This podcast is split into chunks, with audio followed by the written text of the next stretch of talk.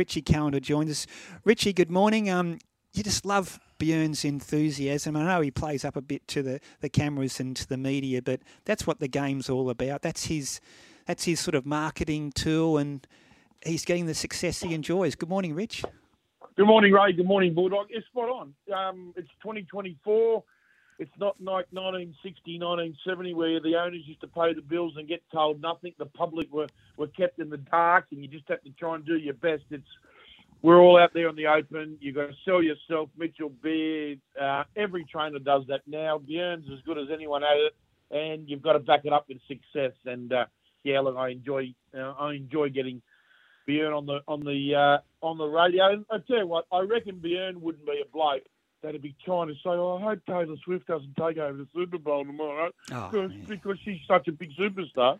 Isn't Oh, it? come Isn't on, it? dog. Are you No, okay. serious? Do you want the camera to keep going to her all the time? No, it's, it's, Well, Bulldog, that's, who that's cares, the media's yeah. problem. She Yeah. comes across I know that.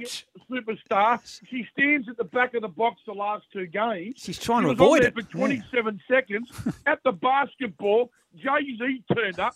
Fair dinkum. I turned the game off, but not Taylor Swift. She knows it. Uh, Bulldog, I love you, brother, but that was an embarrassing statement to start the show. Mate, I don't want to see her every 30 But it's seconds. not I her want fault. to see the game. What it's not Richie's her saying, fault. it's not her I'm fault. not saying it's her fault. It's not Taylor's fault. Yeah. She's just at the game. I just don't want to see her every 30 Oh, seconds. I want to see the You know game. what? I don't want to hear Russell Crowe all the time. I want to hear from the footballers and the coaches.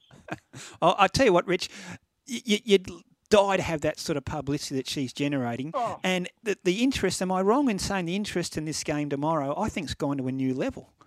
Mate, she's only been playing five months. She's already in the Super Bowl. How good a player is she? mate, a hundred bit. Mate, Yeah. any sport, racing, we'd be killing. Mate, you like gimmicks love more than you do sport. Like Matt Damon bought a share. Matt Damon bought a share in a horse with Paul Messara. It led the Telegraph sporting Publicity. section. It did, Well, yeah. hello. Mate, in the Hello, championship dude. game, she was on the field. How many other girlfriends are allowed on the field?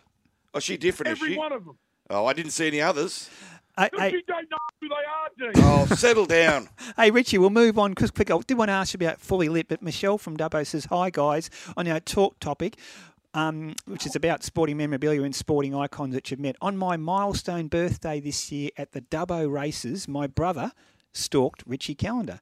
Then they both lobbed at our table. Richie took the time to wish me a happy birthday and have a chat. The smallest things can mean a lot. Michelle from Dubbo. There you go, Rich. You made someone very happy. Michelle's a lovely person. Yes, she is, yeah. I, I remember the day. I, I, if, if I'm not mistaken, Michelle had a, had, had a little box of hot chips.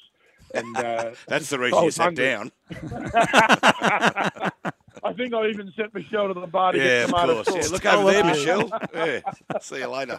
Hey, Rich, what do you make of fully lit? Like Gai and Adrian are stacked with two-year-old talent, but and I know that was a restricted race yesterday, but he was three wide, four wide face breeze most of the way, and that may very well have been the best part of the track as it turned out. But he won with authority in the Inglis Millennium.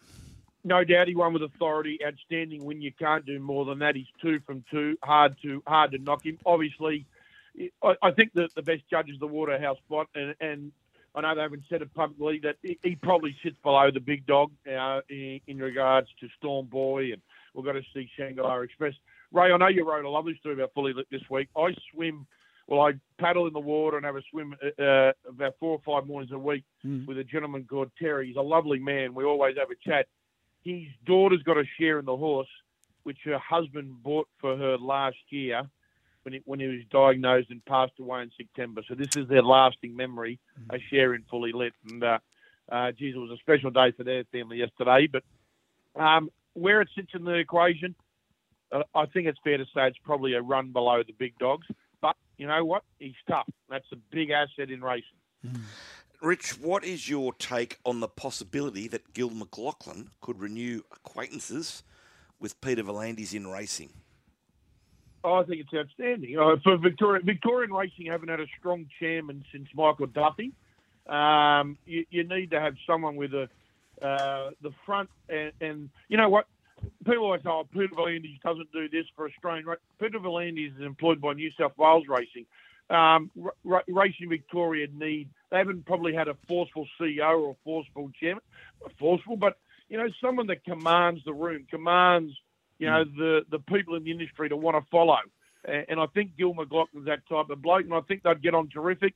They've still got to be very parochial, and they've got to look after their own interest. But I certainly think there'd be a great relationship with blokes that I think respect each other in Gil and Peter. Yeah, I think you summed it up well. Hey, Rich, quick one. This is from Gordon from Urimba to Richard Callander. If a horse has ever earned horse the year, it's Mr. Brightside. They call him bulletproof, and that sums up this mighty animal to a T. Uh, look, he's not a champion, but gee, he's getting close, Rich. He's a good horse, Mm. uh, and you know it's it, some some players stand up on big days, and Mr. Brightside being first up yesterday, I think the idea of the race was let's burn him, let's gas Yeah. him, let's say Yeah. let's get him out of his comfort zone, and he's got to chase, and he's first up, and we'll get the better of him. Mr. Brightside said, "Right, this is the time when you got to stand and make a, and, and make a stand." And he did, and he found. I thought it was an outstanding performance, Mr. Brightside. Interesting to see how much it takes out of it. You'll hear a trainer say, "Oh, he was, you know, really got to the bottom of him first up," and Mm. sometimes they. I'll leave that with the Hayes boys. You talk about successes in racing, and I know that the the three Hayes boys have come in through their father, their grandfather. But when David went to Hong Kong, they all said, "Oh, well, that'll be the end of the stable." Some owners left. Haven't they stood tall as uh, as brothers and just been a, an incredible success and a breath of fresh air down in Melbourne? Yeah, Ben, Will, and JD, and they're all lovely men too. They they're certainly their father's sons, aren't they? Rich, they're terrific for racing. Hey, Rich, appreciate you as always on a Sunday morning. We'll talk next week. Go and listen Good morning, to some Tay goodbye, Tay. Ray. Well, listen, Go and go and listen to some Tay Tay, mate. No, Off you I went and saw Ali- I went and saw Alicia Moore last night. She's very, very good. That's pink. If you didn't Oh, know. that's That's- pink. oh, well okay. done, Ray. Well done, Ray. You're Yeah. spot on. no, poor old Bulldog Dino. had no idea. I, I- Have the- a great day, boys. Good on you, Rich. There's Richie Callander talking all things racing, sport, and the world of entertainment.